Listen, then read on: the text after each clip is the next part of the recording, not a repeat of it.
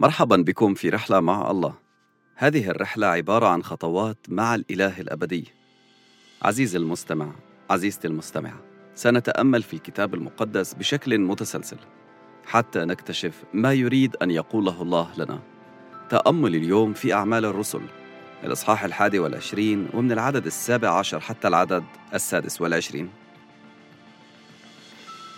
ولما قاربت الأيام السبعة أن تتم رآه اليهود الذين من أسيا في الهيكل فأهاجوا كل الجمع وألقوا عليه الأيادي صارخين يا أيها الرجال الإسرائيليون أعينوا هذا هو الرجل الذي يعلم الجميع في كل مكان ضدا للشعب والناموس وهذا الموضع حتى أدخل يونانيين أيضا إلى الهيكل ودنس هذا الموضع المقدس لأنهم كانوا قد رأوا معه في المدينة تروفيموس الأفسوسي فكانوا يظنون أن بولس أدخله إلى الهيكل.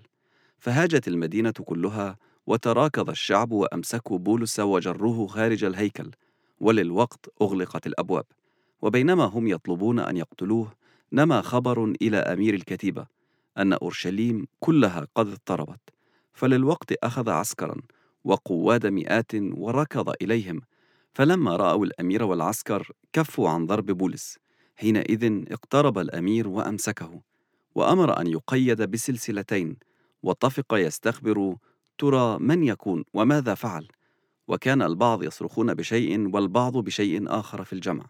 ولما لم يقدر أن يعلم اليقين لسبب الشغب أمر أن يذهب به إلى المعسكر. ولما صار على الدرج اتفق أن العسكر حمله بسبب عنف الجمع لأن جمهور الشعب كانوا يتبعونه صارخين خذه وإذ قارب بولس أن يدخل المعسكر قال للأمير أيجوز لي أن أقول لك شيئا؟ فقال أتعرف اليونانية؟ أفلست أنت المصري الذي صنع قبل هذه الأيام فتنة؟ وأخرج إلى البرية أربعة الآلاف الرجل من القتلة فقال بولس أنا رجل يهودي طرسوسي من أهل مدينة غير دنيئة من كليكية وألتمس منك أن تأذن لي أن أكلم الشعب فلما أذن له وقف بولس على الدرج وأشار بيده إلى الشعب فصار سكوت عظيم فنادى باللغة العبرانية قائلا بداية الأمور اللي تنبأ فيها المؤمنين من أماكن أخرى عن اللي راح يقابل بولس في أورشليم ابتدى يصير فعلا.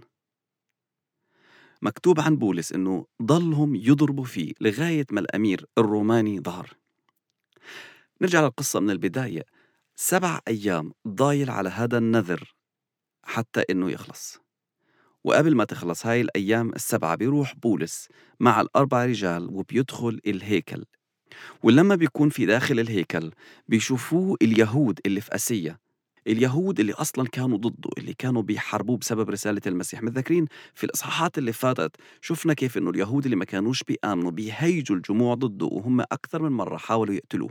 الآن لسوء الحظ بيقابلوه هدول اليهود في جوا الهيكل.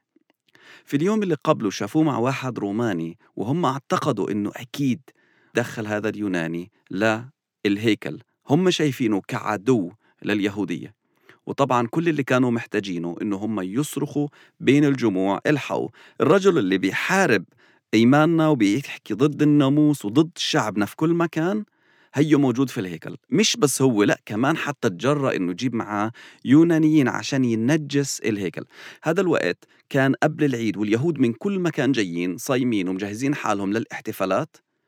والآن حدا بيصرخ وبيقول إلحقوا عماله بينجس الهيكل.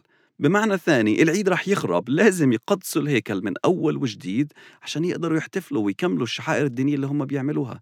فموضوع تنجيس الهيكل موضوع جدي جدا تهمة خطيرة جدا. عشان هيك بنشوف لما هم صرخوا هاي الصرخة ابتدوا كلياتهم اللي فاهم واللي مش فاهم. بس سمعوه بينجس الهيكل ياخدوه وبيطلعوه لبرا. طبعا برا لأنه لو رجموه جوا الهيكل رح ينجسوا الهيكل كمان. فبسرعة أخذوه برا الهيكل ومكتوب وللوقت أغلقت الأبواب. هذا الخوف على الدين هذا الخوف على أنه المكان يتنجس الخوف على أنه العيد يخرب. خلاهم يسكروا الأبواب وياخذوه لبرا علشان يرجموا ووسط الضرب اللي كان بولس بيتعرض له قبل ما يترجم أو ينقتل بيظهر أمير العسكر مع الجنود اللي عنده وبينقذوا بولس من إيدين اليهود الغاضبين. وهم بياخدوه للمكان الأمين لغاية ما يتأكد إيش الموضوع لأنه ما كانش قادر يفهم القائد شو الموضوع إيش المشكلة اللي بتصير هون. قبل ما يدخل لهذا المعسكر بولس بيتجه له وبيقول له باليوناني ممكن أقول إشي لهذا الشعب. والمفاجأة اللي بيتفاجأ فيها الأمير إنه بولس بيحكي يوناني وأول فكرة بتيجي في راسه هو مش أنت المصري اللي عمل ثورة قبل هيك وأخذ أربعة آلاف مجرم للصحراء؟ لا لا لا مش أنا أنا من طرسوس طرسوس المدينة المشهورة في الثقافة والتعليم طرسوس المدينة اللي لها كرامة عالية في عينين القيصر. لو سمحت أعطيني إذن أحكي. استخدم هو مين استخدم هو جاي من وين وبكل شجاعة بينتهز الفرصة إنه يحكي مع الشعب برغم إنه الآن لسه كان مضروب منهم. هذا اللي عمل المسيح في حياة بولس إنه وهو تحت الضرب مشغول كيف شعبه يخلص لأنه الموضوع جدي. هو عارف إنه شعبه مش ممكن يعرف يروح السما لو ما كانش قبل المسيح كمخلص لإله. آخر فرصة للشعب اليهودي إنه يدخل الجنة زي ما قلك طبعا وإلي هو قبول المسيح وطبعا الأمير بيسمح لبولس وهو محاط بالرومانيين اللي بيحرسوه إنه يلقي الكلمة اللي نفسه يلقيها للشعب اليهودي. الحلقة الجاية رح نشوف مع بعض إيش بالضبط اللي بولس شاركوا مع اليهود. لكن مع هاي الكلمات بنختم حلقة اليوم ألا وهي إنه ممكن يكون مستنيك اضطهاد. ممكن يكون مستنيك ظلم. ما تقلقش الرب رح يبعت ناس حتى ينتشلوك من هناك. لكن خلي عينيك دايما إيش اللي ربنا بده إياه منك في هاي اللحظة؟ هل ربنا بعت الرومانيين عشان ينقذوا بولس يهرب برا أورشليم؟ ممكن نفكر هيك. لكن بولس بيشوف الموضوع مختلف.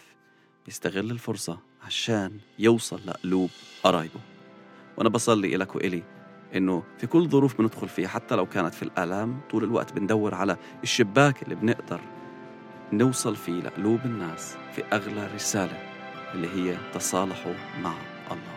الباب مفتوح. توبوا عن خطاياكم. الرب يباركك في هذا اليوم باسم يسوع المسيح ونتقابل في الحلقة اللي جاية.